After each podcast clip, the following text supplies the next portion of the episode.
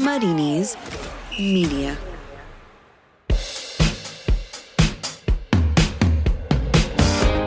Hello, the Football is back, and so are we. Welcome to the Totally Scottish Football Show in association with Paddy Power. Coming up, it's the big season preview show where we make predictions to laugh at in nine months' time. We're also talking to Dundee United's new manager in town, and we'll also explain what FFS really stands for. I'm Andrew Slaven, and joining me once again, my Aberdonian and Warzone partner in crime, is JJ Bull from The Telegraph. Hello, Slaven! How We're are back. you? How- How's your baby! How's your summer madness been without um or Like football, SPFL well, has been as well around, you know, as well you know, Stephen, that we've been spending a lot of time in the war zone shooting people. It's uh, how we spent our time. you have a new child. You've had to, you've had to hold. I, I have I've had a child, not a new one. Oh, well, I mean, it still counts as a new one. But yes, it's been. Um, I mean, a lot of the English football's been going on. It was all right. I watched a lot of the German football. I'm really, really excited for the Scottish stuff to come back. It's going to be great. And also, the first game of the season being Aberdeen Rangers is phenomenal. So since we last spoke, this is what happened. Hearts launched several lawsuits. We'll find out how those have got on since then. Robbie Neilson got Dundee United promoted, then promptly went back to the Championship to take over at Hearts. As mentioned, Micky Mellon swapped Tranmere for Tannadice. Callum Davidson is the other new manager in town. He's the head honcho at St Johnstone now. The head honcho. I like it. The head man. Well, he was assistant there before, so now he's mm. back and he's the big guy. Uh, the Scottish Cup's going to finish as well in December, the 20th of December. Christmas Cups.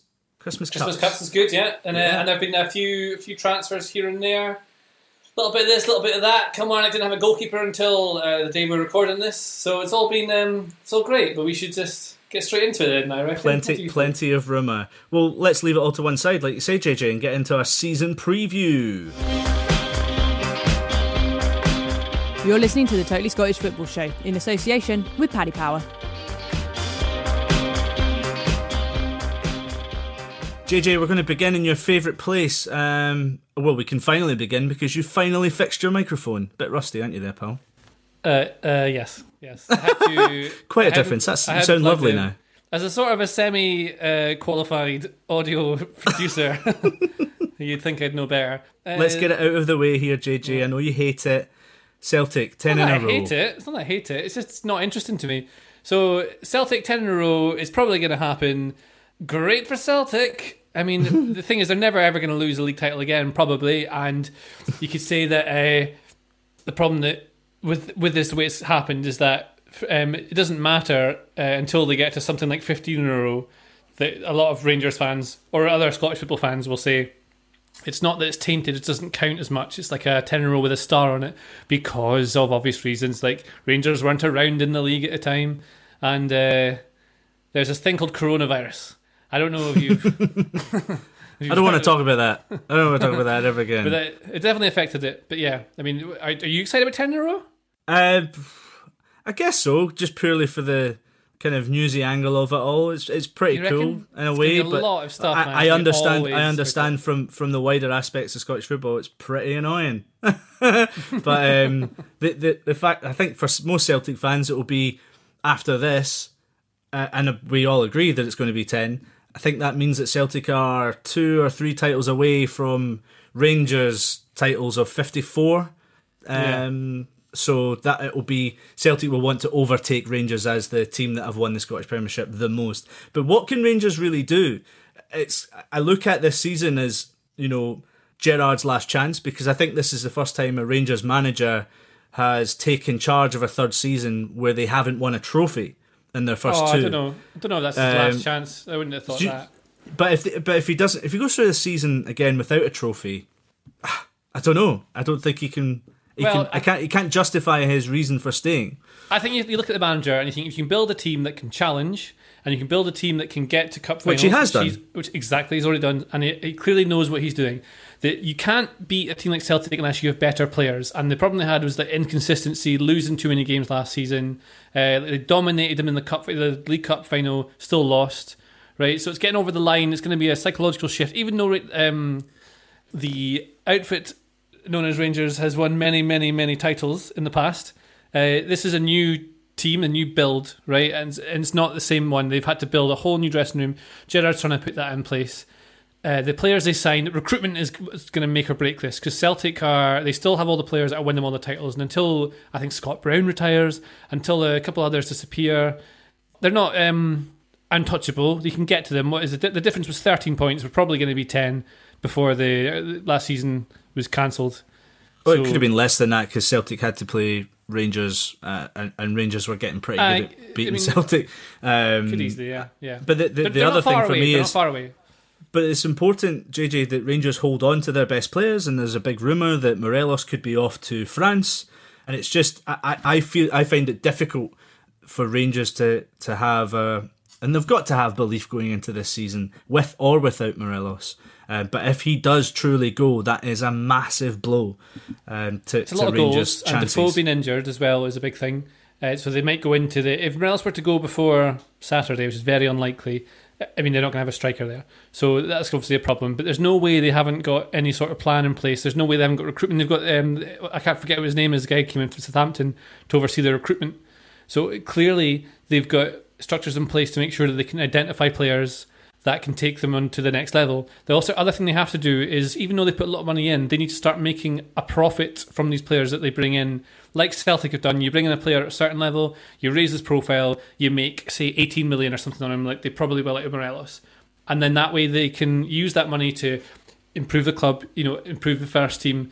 That's the way they have to do it. It's it's a it's a business, it's a football club. Yes, everyone's desperate there to get to stop this ten in a row thing, but they have to work as a business to make sure that uh, the well the club survives for a start, but also that they can keep closing the gap. And the way you close the gap is by having a solid manager, solid structure in place, which they appear to have at the moment, and signing better players to make the team improve. Is the way for There you go. So in, in summary, Rangers just don't have the squad quality um, to to match Celtic for a Maybe. whole season because Just they did match them for the first half of the season, and it was once again that trip to Dubai that just destroyed their chances. I, and I, we can't explain why. Nobody can explain why at Rangers uh, why it went all Pete Tong. But there we go. I think we're all in agreement. Celtic will win ten. Rangers will probably finish second. But saying that, that saying that is going to make it all different because then they'll be like, "Well, that you." we did say we would laugh at our predictions in nine months' guys. I'm sure the, Rangers, the entire Rangers team listens to this podcast. I'm sure, and they'll be going, eh, "I'm going to show you the wrong way." So Well, let's move on. Next, we're going to be speaking with Micky Mellon and looking at the new kids on the block.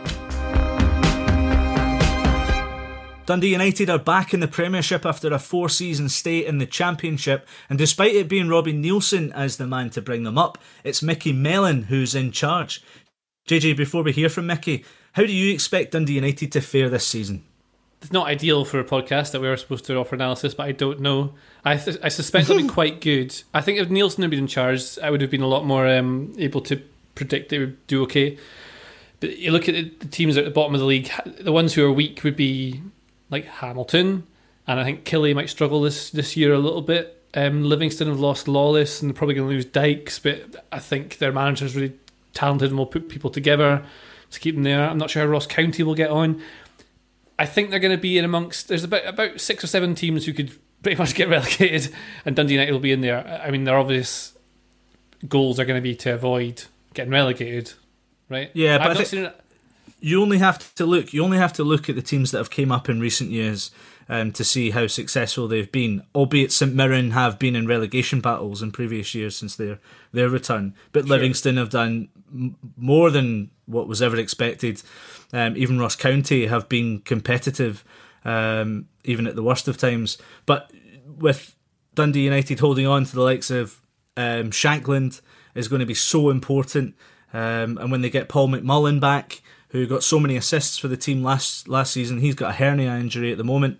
Um, he'll be a good return, I think, at the end of September, maybe start of October. He'll be back. So they've got they've got good players. Nicky Clark, who was important last year too. They've got a good squad. I, I don't see why they couldn't do well and even finish top six. Well, it's a different league, though. You don't know. Like this is the, one of the reasons I'm. I'm. I'd imagine a few of the bigger clubs than Dundee United haven't looked at taking Shankland in. I mean, the money's involved, obviously, but you don't know he's going to be able to cut it in the in the Premiership. So you don't know if they're going to create the same amount of chances. We also don't know exactly how Mellon's going to set them up. Uh, we don't know exactly how they're going to fare against other teams. If they lose momentum at the start of the season, could they be in relegation straight away? If they get a few wins on the bounce, they could well ride that momentum and and uh, challenge the top six. Like we I mean, don't know. I've, I've, I've, I've um, I've interviewed Micky Mellon a few times with his time um, in English fifth tier and in FA Cup duty. Um, I, I know he's he's a man manager and he's someone who will always get a squad mentality that's together and everyone seems to buy into to his kind of he doesn't have a philosophy as such but he just knows how to create a good team uh, that works hard for each other. And it's quite simple. He just kind of lets his players do the talking. I, I think he's a good appointment. The only real question over him is how much he knows the Scottish League. And he said in interviews already that he's always kept an eye on Scotland, but most of his, well, all of his career has been in England as a player Yeah. and as a manager. So I think without further ado, let's probably hear from Micky Mellon. So, Micky, thanks a lot for, for giving us your time and your busy schedule. What are things like in Dundee uh, compared to Birkenhead? I'm really enjoying it. It's it's nice to be to be home, home in Scotland. I'm really enjoying being back home. The football club's made me feel really, really welcome. We have uh, outstanding training facilities here, and great people are in the club. I'm really enjoying working with the, the, the players. So no, I'm in a really good place, and, and really looking forward to getting started now. I mean, the weather's not too dissimilar, I suppose. Liverpool and then Dundee. But how did the move come about? Did you did you um, did you put in your application, or did someone get in touch with you? No, no. I've had opportunities to to leave Tranmere before, but for one reason or another, I just because we, I mean I can say we, we, we did well. We did well at Tranmere, so there was opportunities maybe for us to to leave before, but just didn't feel right. But then when Dundee United made an approach, I never applied for the job. No, none of that. I would never do that to any of my clubs. When my chairman came to me and said, "Look, Dundee United have asked for permission if we come and talk," I knew enough about Dundee United um, and the people that were here that I was interested to see what, what they wanted to say, and it really just went from there. Really, It's it's rare for for fans of a club to to let a manager go with their blessing because a lot of Tranmere fans that that I know well wish you well and know what a great job you did for the club. So, what what is your hope and wish um, to achieve at Dundee United? To get the the place into the same situations that I've done with all my clubs, whereupon I have a brilliant relationship with the fans, the owners, and the players. So that's what I always work hard to do, and then win games of football. Quite simple as that, and improve the group and help to try and improve the players so that they can get to levels that that, that I believe that they can they can achieve. But I work very hard to try and do that. So all of that really, nothing more complicated than that. And then we'll have a league table at some stage that will measure what the team's performance is in that. And in the meantime, uh, I'll work hard to keep trying to improve that and watch all the different parts of that and all that try and improve them as individuals in a group. And really, honestly, that's about, that's it. That's how I keep it dead simple. You say you keep it simple, do you have a style of play? Do you, you have a, a way of working um, that you hope to implement at Dundee United that will be, well, that's a stupid question, to be successful, but do you have a style of play that, that is maybe different from, from your predecessor? I want to win. Now, that's nothing about my predecessor, that's just me. I want to win.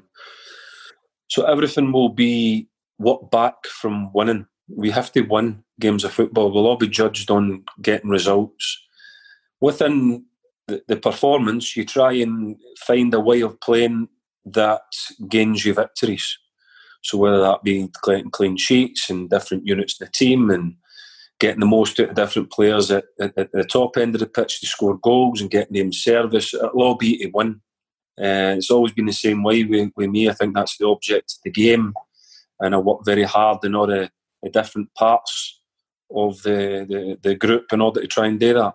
So, what, what kind of problems or differences have you had to face in the climate that we're in uh, in recruitment? Is it is it difficult to, to get players in at the moment? Um, I know you've you've brought in Luke Bolton from Man City, um, but how is the recruitment process at the moment?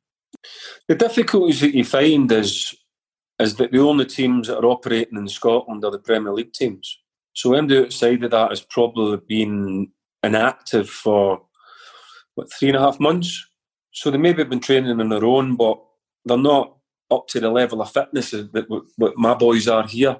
And that's the same in England outside of the Championship and the Premier League. The boys have been inactive. So they, I would, I would say, and, and including you, you, recruit out your youth, don't you? And you try and make players better to grow them into the youth team, but they haven't been active either. So all the areas are a lot of areas that you would look to recruit from. The players have all been inactive, so it's the fitness levels really that you've got to really think about. So the likes of Luke Bolton, he's been training with Man City because the Premiership's Premiership's active, and then you have the the COVID testing situation. So if you bring in trialists, they're not tested. Um, you can't bring them into the group. So they're, they're the challenges that you've had, but they're the same for everybody. So we're just trying to find the best way of getting around that and do the best we can at making sure that we, we put a group together that we think uh, can represent the club properly. So you've been out of Scottish football. Most of your career has been in, in English football. How much Scottish football have you watched over the over this time that you've been away? Well, I've, I've answered this question loads of times. When you're a manager of a club like I was in League One in England, the Premiership in Scotland and the Championship, and probably a certain extent the other leagues, would be an area that you would look to try and recruit in. So any manager will tell you now that you have to watch a lot of games of football, and you have the ability to be able to do that now. We, are a different technology that you can that you can have now. You can pretty much watch any game at any time, anywhere in the world, really. So I would always be using that facility to do that anyway because we had to do a lot of recruitment at the clubs that I've been at. So Scotland would be right there, right it, along with under 23s football in England and different levels in England. So, no, Scotland I, I, I know very well. And then, of course, when I know that I'm coming to Scotland, I can get any games that I want in Scotland that I think are important for me to go and watch. So, no, I, I can be as up to date with Scottish football as any manager in Scotland. So you, you linked, you know, League One to, to the kind of market that, that teams in the Premiership kind of look into. Is that do you see when you've been comparing the two and, and coming into Scottish football, maybe the players that you're working with now, what kind of differences do you see between English and Scottish football? I wouldn't. I wouldn't say that I would link specifically League One with, with, with Scotland. I wouldn't say that. I have to be firm and say no. That's not what I mean. I meant because I was working in League One. Um, I would look at all parts of Scottish football because you were saying, asking me about did I know much about Scottish football. Differences. Um, some of the pleasing things that I've, I've found as I've come up is is the attitude of the Scottish player to being a footballer is something because I forget I left when I was sixteen it's really, really refreshing. You don't really have to remind them that the privilege of being a footballer. They work hard as a given. So every training session, I can only speak from Dundee United. The the, the training sessions are are uh, every day, full tilt, really at it, great attitude. It's been really good. I've really enjoyed that. Comparisons, I don't know. I just think every team every team, there's loads of different teams in England and all have different playing styles, different ways of playing, different systems, different personnel. So I think football's football, really. So I wouldn't say I could really put my finger on saying, well, that doesn't happen in England or this happens in Scotland, but doesn't happen in England. It's just, I would say that, especially at Dundee United, there's a real a real um, they're, they're really pleased to be footballers. It's really nice. To, it brings a smile to my face because they're up every day and right at it, and you go, "Wow, we we go again!" And they, they see the privilege of being a footballer. They really uh, they really do. Well, it's it's nice to see you in Scottish football, Micky. I, I can definitely say that for a fact. I'm really really no, pleased really, with your move. I'm, I'm, I'm, delighted to be up here, and I'm really enjoying it, and enjoying it back in my homeland. That's that's for sure, and and uh, looking forward to uh, to getting out there and and, and, and competing. Micky Mellon, Dundee United manager. Also in town, JJ, we've got Callum Davidson, who's taken over at St Johnstone. Do you know much about him? Uh, I actually don't you, because they're useful. I don't know everything. I, I know Callum Davidson has obviously been involved with St Johnstone before, and he's been well coveted down in England. Um, he's been at Millwall for a few years, and he's been kind of credited to to their good defensive um, abilities of late. So coming to St Johnstone, who maybe fans have wanted a more attacking outlook um, in recent years, and maybe Tommy Wright, who who changed the team last season to be that kind of mold, um, suffered Kind for a mould. while, but yeah, that kind of attacking mold. Um, I don't know. Maybe it's an interesting one. Callum Davis, he's clearly a very, very good coach, but management is very different. It's um, it's something that he's, Why do you he's think he's a good under coach? What have you seen as a as a coach? pure, purely because of other what other managers have said of, of his impact on players and what players say about him. They, he's clearly liked, but I, I remember reading somewhere that Millwall had a, a really good defence and it was all down to him. So I don't know. It's just all I'm thinking about is will St Johnstone fans be happy by, with going back to a defensive minded manager? Um, I, I, know think he's kind of what enough- they need, though. That's what Johnstone need is uh, everyone wants to play. Like I spoke to Stephen Robinson a few months ago, and he says everyone wants to play like Pep, but you can't. You have to do it with the players you've got. The Mm-hmm. players they've got suit playing that. You, you just don't concede first. It's the first thing you do is set up and not to concede. And with Davidson being a defender, like we know he's a left back when he used to play, right? So we know that. Mm-hmm. So which you'd assume would mean he's probably a defensive manager. That's not always how it works out. Uh, I mean, I do know the little bit I know about him is that he was assistant with Tommy Wright, so you'd assume he learned a lot about how Tommy Wright sets up a team. Then he worked with Gary Rowett, who's a little bit more, I would say, progressive with how his teams play. So he's coached under a couple of different uh, styles.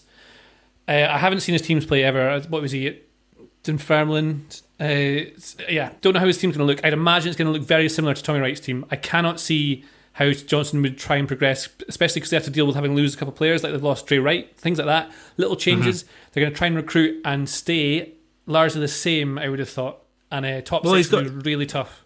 he has recruited someone quite interesting, um, a guy called Isaac Olaofe. I might be, I'm definitely pronouncing that wrong, but thankfully he's known by his nickname, which is Tanto. It's also his middle name.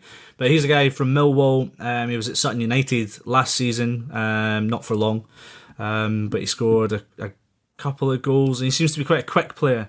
So if What- even what if he is position is he? defensive minded, even if he is defensive minded, maybe he's going to be quite quick counter attacking and use him because he he's, he runs in behind defenders a lot. So Right. if it's going to be From quick a wide kind of play where- from St Johnstone, yeah, yeah, yeah, wide player who comes in, uh, quite instinctive but still young and raw. So we'll wait and see. But he's brought in Danny McNamara, for, also from Millwall, so he knows these players, um, and these guys are going to back him up. Um, so I think maybe we should have a look and see with their first games in, in on Saturday, uh, United St Johnstone. I think it's all set up for a nil-nil draw. Up next, hold on to your seats because we're talking Aberdeen and Motherwell.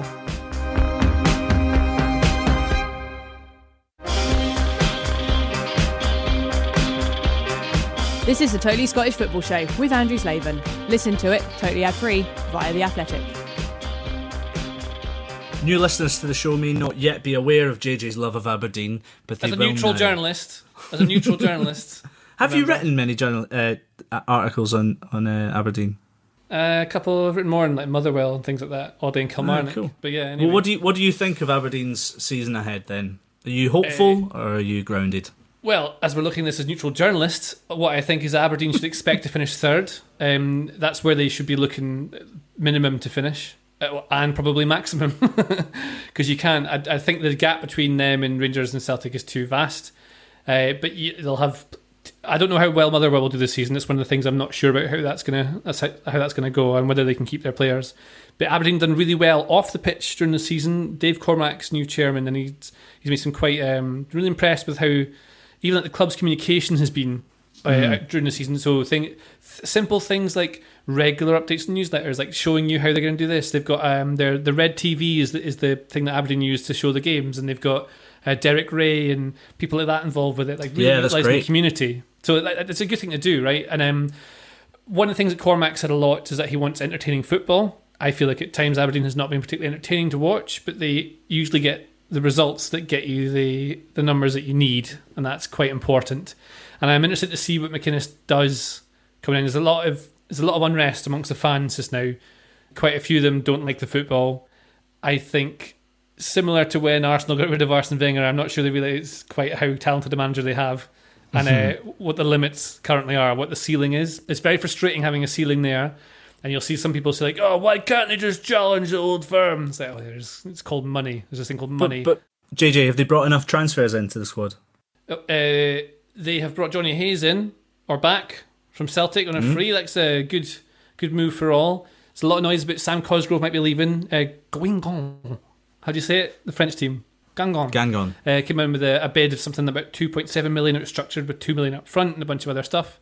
Uh, But he didn't want to go, did he? Well, he, had, he only had about a day. so you're stuck with like him. episode. It's like an episode 24 where the, the clock's kicking down, where he wants to move to a lovely part of France or stay in a, or keep living on Queen Street. I don't know. So uh, it's I don't know how McInnes wants to play, but he signed all those players last season. Players like Bryson, Ojo, like all these players that just didn't they didn't manage to do anything.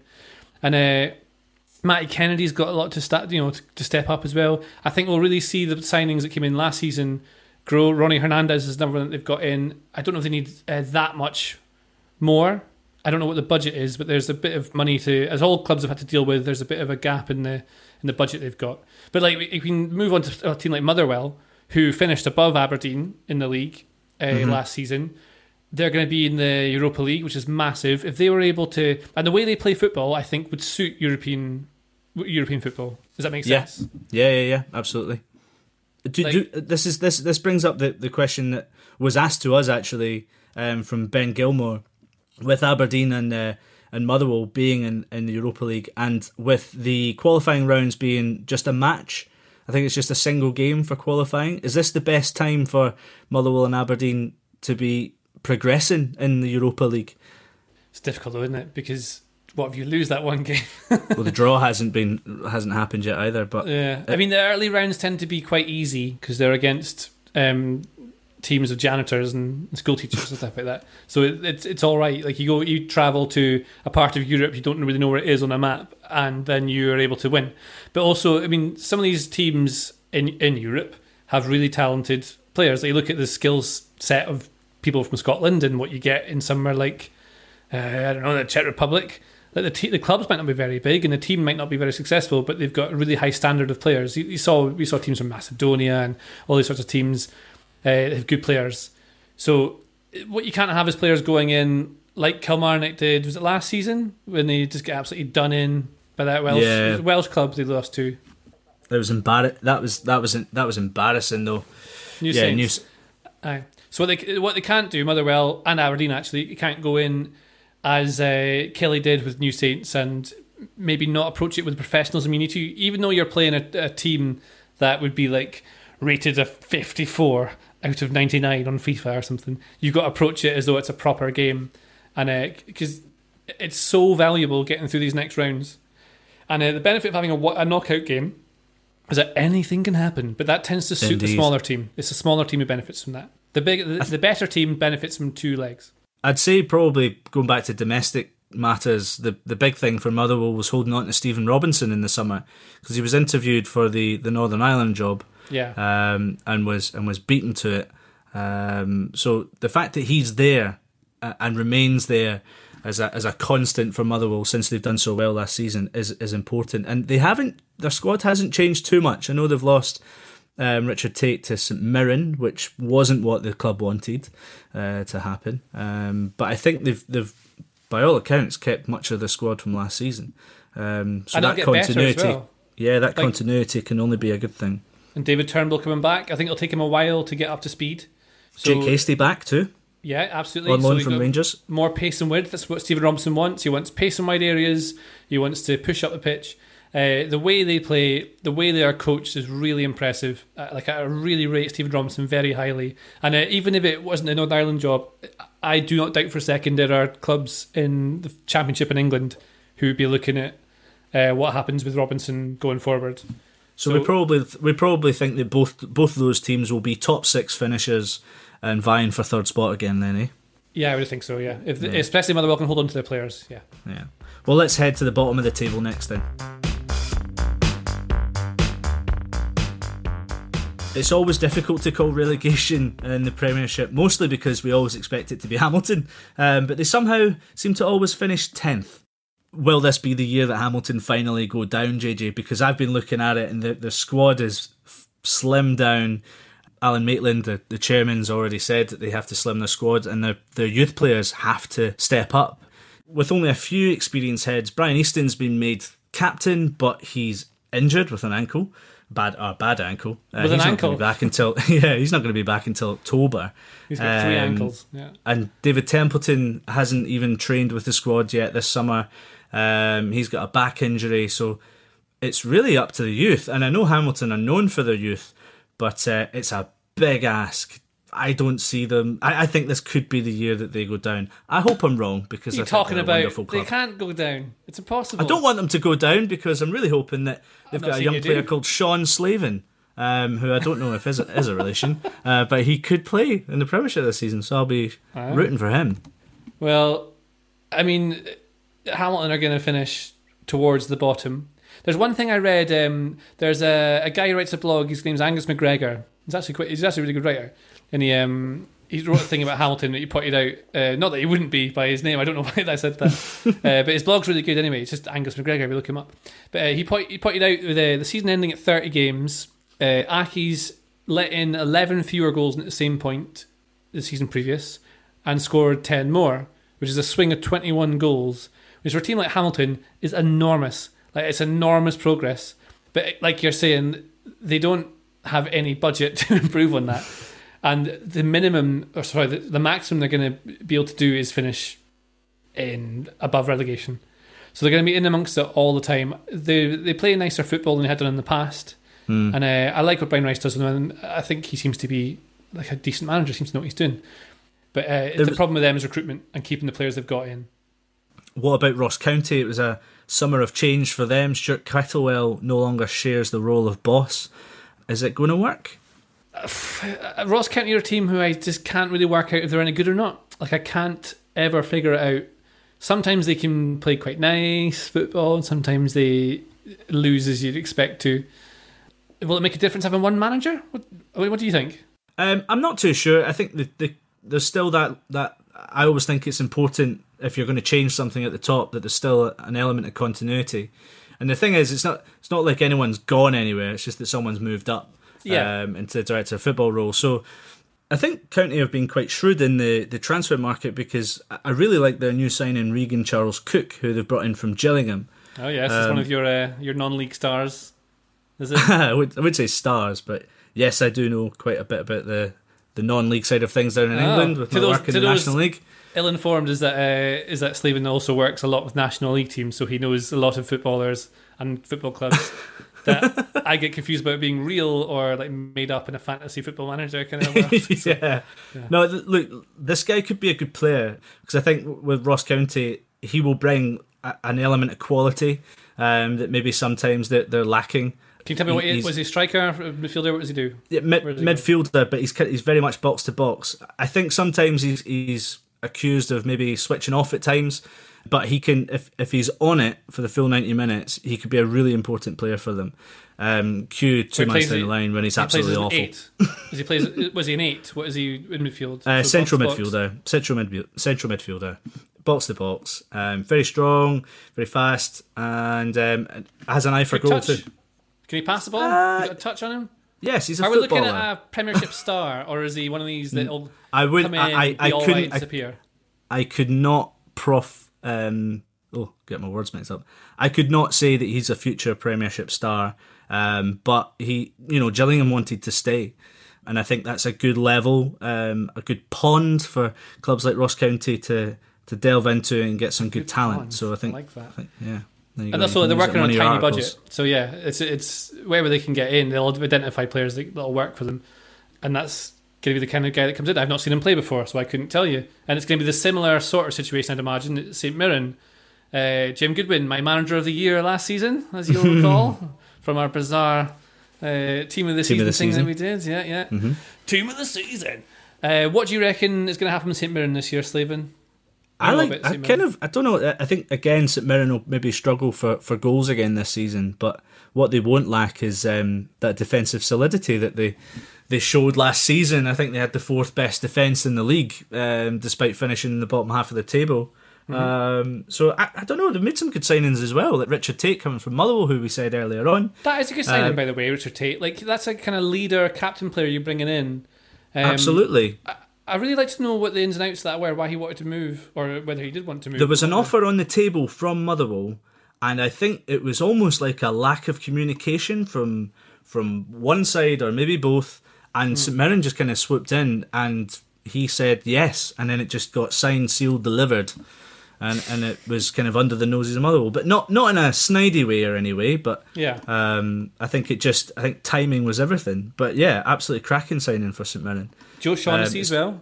Jack Joe. Shaughnessy, an, another defender, and also Aye. this guy Nathan Sheron. I'm going to delve into my National League again. Please do. Tell me all about Nathan Sheron. Uh, well, they've got him from Fleetwood Town, who's not a National League team, but um, he was known for. I can't remember the team he played for in the fifth tier, but he's he's a defensive midfielder, but he's he's he's versatile. He can play in defence as well. I, I think it's just another level where St Mirren are building up their ranks. Like squad improvement as opposed to first team, is it? Or Yeah, exactly. Um, they got Jack, uh, Yak, Yak or Jack Alnwick. Jack? I'm not too sure. Jack. It's Jack Alnwick. It's not Yak. Uh, goalkeeper on loan from Rangers. Yak. Yak Alnwick. I really hope it is though. That would be lovely. Ah, we have a new nickname for the rest of the season. Yak. Yeah. Um, yeah, a lot of defensive players, but then they've got this guy. Their their, their um, partnership with Norwich has uh, continued.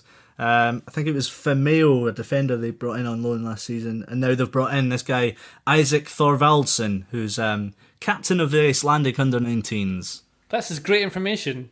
That's really good. I've made a lot of notes ahead of this podcast, JJ. I really like that. I really like that. Well, we know Jim Goodwin's a good coach. I, the way they set up last season, um, I think we all, I think a lot of people, especially us, predicted that Mirren would really struggle, and they did a lot better than.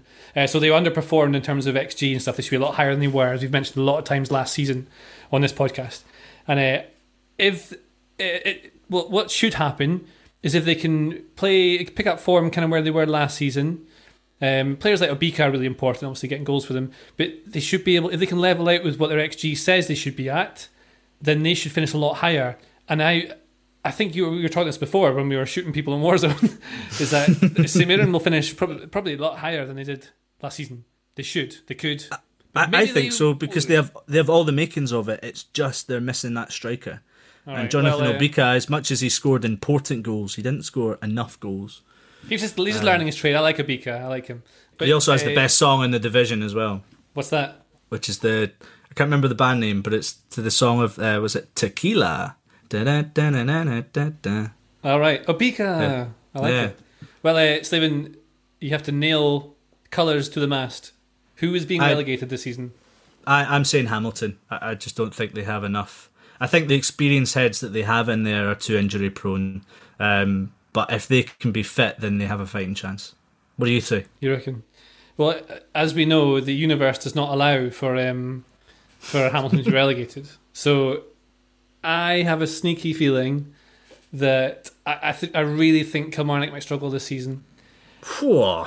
Yeah, I think Kilmarnock could be in amongst it. I I think there's going to be a few teams in there. I think there's going to be St Johnstone, Ross County, uh, Killie will be in amongst it. Hamilton obviously are going to be around there, but they'll survive because they always do.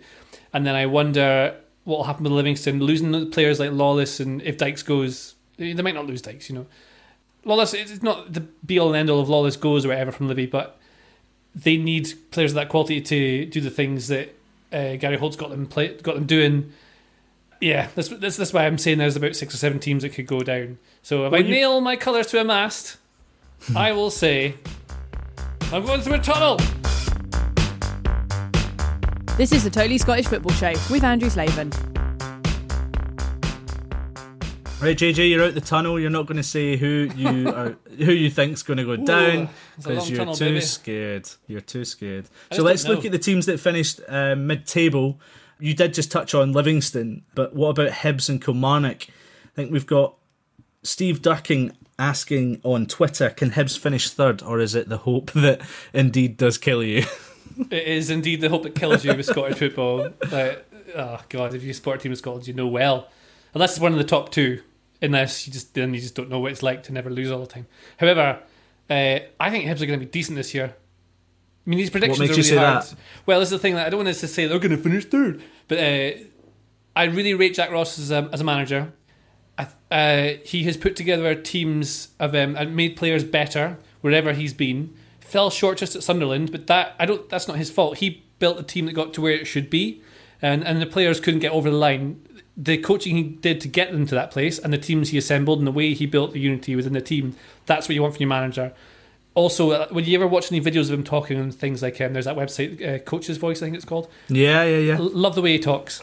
Yeah. Uh, he sounds like Brendan Rodgers, something like that. You know, one of these kind of tactical thinkers, and I, and I like that. But the important thing is get the mentality in there. And uh, signings like, so Alex Gogic came in from Hamilton, really like him a lot, Gogic. And one of the things that Hibs missed last season was someone who would just like kick someone in the middle of the pitch. That they missed Marvin. Bartley. That's who it was they missed. Well, maybe Bartley, but someone in the in the midfield, a a holding player, an anchor, maybe even not an anchor and the ball winner. And Gogic is a bit of both. And what they can do with having Gogic there is, as a player who can play both um, centre back or as a holding midfield player, a defensive midfielder, they could change systems during the game.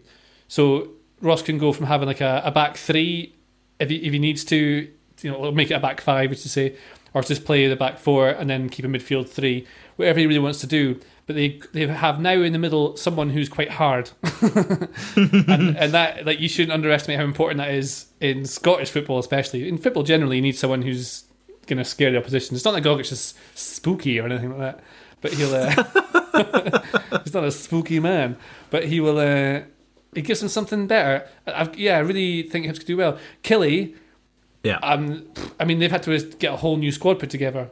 O'Donnell's gone. He's still not got a club yet, as far as I know. At time of recording, he hasn't got a squad, uh, uh, a club. Um, so they've got to rebuild basically their defence. They obviously lost Greg, lost Greg Taylor last year. Eamon Brophy uh, really relied on Greg Stewart doing stuff. He went a long time ago. They need pace, and they need width. They need a lot of stuff. And then when you bring in so many players at once, it's very difficult and very rare that it ever comes together straight away. So they're going to have to set up defensive, trying to hit the counter, as Killy always do. Did it very well under Steve Clarke, who's a very good manager. And uh, we'll see uh, how Alex Dyer recruits. That's this is the big thing. Like the making of a manager is how well they recruit. Really, I would say. Yeah, yeah, yeah.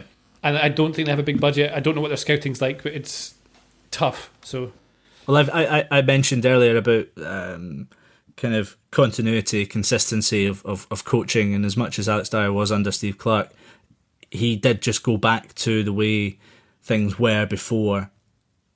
Building a squad is something he maybe hasn't done before, so that might be not within his experience. Um, well, that's exactly the difference between a coach So, and a manager. so, so yeah, I, I, I think the three teams we've mentioned so far, Hibs, Killie, and Livingston, we don't know what to expect of them. We didn't really expect much of Livingston last season or the year before, but they showed that um, they they have what it takes, even when they lose players. Um, they can they can recruit. Hibs could be sure. interesting. Kilmarnock, we're not too sure. So we don't know what's going to happen with these three teams, but Great podcast so far. We don't know anything. we know so much. Listen to us. Uh, well, anyway, a bit more interesting. Uh, we're going to get competitive, bringing a whole new meaning to FFS. Fantasy football has finally hit Scotland and got good. Uh, some of you might be thinking FFS, and you'd be right, because it's literally called Fantasy Football Scotland. This is the plug bit, but it's going to be good, I promise. So hold on whilst I explain it to you all quite quickly. All you need to do is download the app to play and match your fantasy skills against us lot. Plus, some of the pro will be playing too. Declan Gallagher, Tony Watt, Paul McGinn, Charlie Trafford are just a few of the players you can pit your wits against. It's all the usual fantasy rules, so you've got 15 players, no more than three from each team, a few power ups to use wisely, and of course, it's free to play, um, which is music to any Scotsman's ears, or Scots person's ears. Like a little bit of racism sleep, sneaking into our script there. I like that. the producer. Scats, Scatsmans. Uh, search for FFS on your app store, set up your team, and join the league. Totally Scottish, all one word to play against it. JJ, who's who's your value player that you have picked up um, that isn't an Aberdeen player and isn't Andrew Considine? Your If I could have picked eleven Andrew Considines, I would have. But I've identified for my um, my like, value player that uh, I'm hedging my bets on. It's not like he's hugely cheap or anything, but um, uh, Scott Allan at Hibs. So when you go below, um, so like, Doidge is in my team at the moment. I'll reveal that for free. But if you go below Celtic and Rangers players, right, and if I'm assuming that Livingston aren't going to be quite as prolific as as last season, and I'll be wrong about that. I always am. Uh, Allen comes up as the the joint high or he's one of the highest joined goals and assists of last season. So, and this is going by Wyscout stats, by the way. Um, and, and playing in a team that's I think will do well this season and is starting to come together, especially having Gogic, what we talked about, Tibbs behind him. It could be that Allan steps up a level and uh, he meets his his XG and XA, and that would be huge for fantasy points. So that's my thing, and Ah. he's a lot cheaper than a lot of other midfielders. That's why you see. Well- Who's yours? My my pick ended up being an absolute shocker because just before the podcast I found out he's having a hernia operation, so he's he's not going to play for a while. It's Paul McMullan at Dundee United for three point one million pounds, fantasy pounds. Um, so don't pick him because he's injured. Uh, but I like the look of him because he was you know uh, second most assists in the championship last season. So instead of him, I'm also going for a Hibs player, and I said Kevin Nisbet because, and I'm going to use one of my favourite media words. He's riding the crest of a wave at the moment. Um, uh, I think the last two seasons he's been going up levels like an absolute cart horse. So what was he? He was at Raith Rovers, scored a bundle of goals for them, and then he went to Dunfermline, scored what is it, 23 goals in 32 appearances, and then he's moved to Hibs. So I think he's going to be um, more prolific than Christian Doidge because I think he is more of a footballer than Christian. Interesting. Doidge, Doidge relied on so many tap ins, um, Yeah. which is, you know, Fox Fox. That's all good. They all but count. They all count. I, I, I like the look of Nisbet, and I like saying Nisbet. well, So there you go. Mrs. Nisbet. Uh, we'll be tracking the league every week, uh, exclaiming FFS, eh? At our teams a few times and hope for the best. I'm terrible at fantasy. But if you look for FFS on the App Store and Totally Scottish is the league you want to play with us, and it starts this weekend, because the football starts this weekend. And Scottish football start starts this weekend, which means The the, real football, football. starts. Yeah. So JJ, the football does start, and it starts with Aberdeen Rangers, twelve thirty on Saturday. Nice. Massive game. It's going to be uh, Nice really afternoon. exciting to see. Yeah, um, it, it- this has happened a couple of times when they started the start of the season. I think it was a draw. Tawdry is one of them. Uh, maybe a couple of draws. I can't exactly remember. That was Uh, that was when Morelos got I sent can't see my notes. Uh, This Let's is see one of the last battles again. we see between Morelos and McKenna kicking each other in the nads. So that's one thing. to. A great start though, like a huge game because that should be third against second. Uh, Aberdeen would love to get one over in Rangers to start Yeah. their season well, especially what happened last season. I'm really excited to see what happens with Dundee United. Uh, like I'm looking forward to Me having too. them back in the league. Yeah, three three Yeah. o'clock kickoffs on Saturday. Um, I think, like you said, United St Johnstone. It'll be a measure to find out where United are because St Johnstone could be a good benchmark, a team that made Yeah. it into the top six. All that jazz. Hibar- Hibernian and Kilmarnock. That's interesting Um, because uh, we expect Hibs to do well, but we don't know how well Killie are going to do, and that's why Killie will probably end up beating them. 1 0, something like that. St Mirren Livingston is one of those that you think's a nil nil, but would probably be the best game of the weekend. Because it's, Yeah, but the, the absolute hiding of the weekend is going to come Celtic Hamilton Academicals. you're right, 1 0 to Hamilton, Hamilton. I, I just yeah, yeah, yeah. You you read my mind. Uh, I really can't see Hamilton getting a draw out of this. I've got a feeling about this one. really do. Really? I don't know Oh, why. I, I hope I'm wrong, just because it'll be funny. Yeah. and then Ross County Motherwell, uh, as just spoke about, Ross County are down to just one manager now. Uh, so they have half the power of management. But they're against Motherwell, Stephen Robinson, who is more than one manager. I don't know what I'm saying here. Indeed. But yeah, well, then yeah, we should mention as well. Players will be given the opportunity to take the knee in support of Black Lives Matter should they wish to, which you know we've we've seen across Europe when leagues have, have restarted. I think it's a good sign. It's something that should be supported, and, and we should all educate ourselves um, a little bit more. And I think Marvin Bartley, uh, the Livingston uh, new skipper, said it quite correctly that if, if even if kids are, are questioning why this is happening, then that's when the education starts, and that's that's a good message to send. Yeah, bang on, absolutely. Well, if you want to hear more on this subject, then the Ornstein and Chapman podcast had a fantastic takeover episode by Carl Anka, Ryan Conway, Roshane Thomas, and Dan Barnes, all about this subject. It's called Why Are Football Crowds So White? A discussion. It's well worth a listen, and if you want to broaden your understanding on this subject, it's available on all podcast platforms. But this is a serious matter and one that is good to see the league backing. Still to come, we're talking Hearts, and there are many, many lawsuits.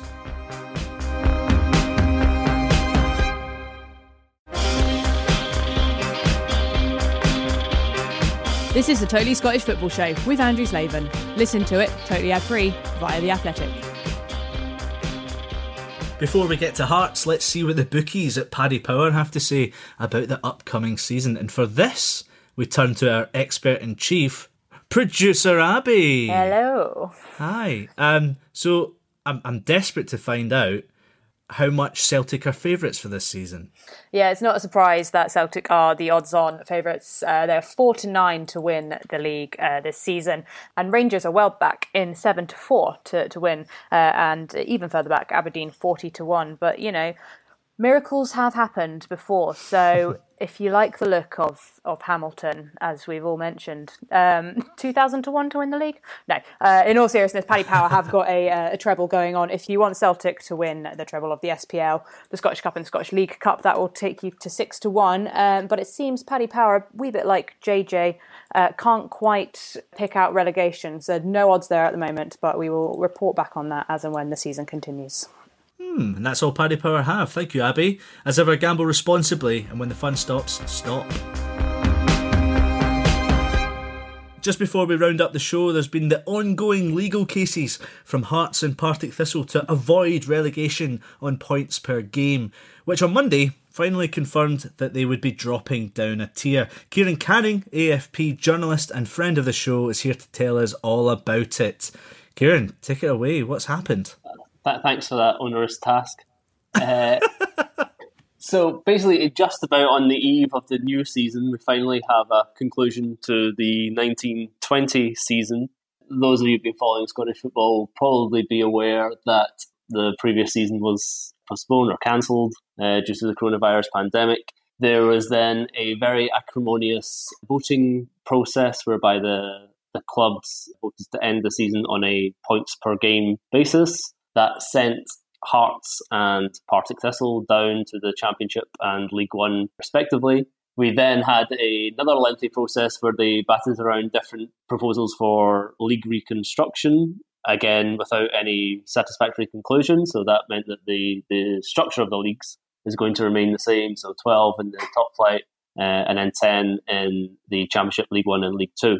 Hearts and Partick Thistle then took this uh, legal case against this, saying obviously that they had been unfairly, in their eyes, relegated because the season couldn't be completed. It went briefly to court before it was sent to a arbitration panel. And if you're still with me, um, yeah, this three man uh, arbitration panel finally decided this week that the SPFL whether you can argue whether they did everything right in the whole process, they were at least by the rules allowed to do do what they did in, in ending the season with the with the backing of the clubs in terms of the votes, and also that there would be no compensation for Hearts and Partick Thistle, who there was a there was a two prong sort of argument that they had. Mm. One was that they should um, should be reinstated to the the Premiership in Hearts' case and to the Championship in Partick Thistle's case. Uh, but if they weren't, that they should also be entitled to compensation because obviously they'll uh, they'll lose a lot of money. Can you just tell me this, Kieran? Is it all over, or are we going to find that in the coming weeks there are even more club statements coming out? I think I think you'll probably find the more club statements. Uh, it's the oh, one of the one, one of the things that Scottish football does very well. Uh, I what I at least hope is I think that this is now the end of the road in terms of there being any more uh, legal challenges or appeals or anything like that. I think now we're very. I mean, as I said, the the, the start we're four days away from the um, the start of the league season, and only on Monday was it was it finally confirmed. I mean, the other thing that to, to bear in mind why this got even more acrimonious in the past few weeks than it already had been uh, in the past few months is that um, rather than going down the route of, of say arguing that there should be a sort of forced reconstruction to keep uh, Hearts and Partick Thistle the Championship and, and the Premiership and the Championship. They were basically uh, trying to have the promotions for Dundee United, Raith Rovers, and Cove Rangers also yeah. overturned. So that was, you know, that then led to you know more statements back and forward from from those clubs as well, and those clubs even seeking um, financial help from the rest of Scottish football or from their fan bases to raise the legal co- legal costs they were going to have in, in fighting this um,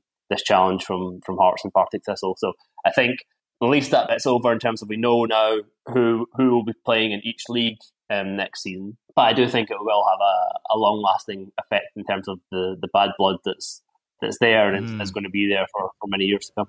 So I think I think probably for for most people, you have on one hand people saying, for the instance of Hearts, you weren't good enough, you were bottom of the table, so you're rightly relegated. But then on the other hand, and I maybe edge to this camp slightly, is that it's still a harsh decision, and it's still un, it's still unfair whatever way you look at it. And some compensation would make sense and would soften the blow. Um, yeah, I'm not. I'm not sure about the, the, compensation argument. To be honest, just just because everyone's struggling at, at this time, what I, I personally sure. I feel would be the, the, the most sensible solution is the to go league reconstruction, and that way the teams that that had won their promotion on the field get that, and that there's not sort of a, a forced relegation. There was no good solution. That that's why league reconstruction didn't happen because when when everyone put their own self interest first, which is what has happened throughout the whole the whole, the whole process, and is one of the, the failings of it, um, there was never going to be a solution that that pleases everyone, uh, and that's how we ended up in the situation we are. Follow the money, and that's where you'll find your answer. But I, I don't know if you're aware, Kieran, just before we, we say goodbye to yourself, we are part of um, Fantasy Football Scotland. Um, do you have a team? Are you involved in this? Are you going to join our league? Uh, I will do. I, I've uh, I've been looking at this afternoon to uh, to get my head around it. I, I, mean, after a few furious weeks of uh, of fantasy football down in England, I thought I'd, I'd finished my uh, fantasy football for a couple of months and I could relax. But now, straight back into it. Um, but yeah, it. very much looking forward to it. Have you got Have you got a player that you can tip for anyone who's listening as a as a as a worthy buy? Well, I think like obviously the uh, the the big hitters, everyone will know that you know play for the two big big Glasgow clubs. But two players that I've got in there, I think could be good uh, budget buys are uh, Jake Hastie coming back to Motherwell. He's pretty reasonably priced. He's, a, he's, he's labelled as a midfielder, but quite often plays as a winger in, uh, in the front three. So I think he could be a, a good buy. And also uh, Callum Hendry at St Johnstone. Mm. I was uh, I was very impressed with him towards the uh, end of last season before the uh, the pandemic hit. So yeah, they're my two budget budget buys. Ooh, budget buys. No, no, no essential differentials here. Budget buys. It's, it's Scotland, you know. We, you know, we, we like a bargain. So that's it for the preview show. We'll be back again next week following the first full round of fixtures in the Premiership. JJ, final question for you. Where does your enthusiasm for this season rank in comparison to others? Uh, I am really looking forward to it being back. It would be nice to have fans in the stadiums because it does make a difference for the noise when watching the games. And I don't like watching the games with fake crowd noise. So to answer your question, somewhere in between, uh, I'm ex- I'm excited for it. That's what we'll go for. a strong five out of ten from JJ. Uh, listen, out if you eight. And listener, if you fancy trying out the Athletic, of which we are now a part, and listening to this podcast without adverts or betting sections, then you can get yourself a free 30 day trial by heading to theathletic.com forward slash totally. Thank you to JJ, Micky Mellon, and Kieran Canning for coming on, and to the Little Kicks for their theme tune. Thanks to you, most importantly, for listening. Also to Abby for looking after us and making us not sound like idiots. We'll speak to you next week, and we'll be out on Wednesday. Bye. You've been listening to the Totally Scottish Football Show, a Muddy Knees Media production. For sales and advertising, please email sales at muddykneesmedia.com. Keep up to date with everything across our Totally Football network at The Totally Show on Twitter and Insta, and be sure to check out our website, thetotallyfootballshow.com. Muddy Knees Media.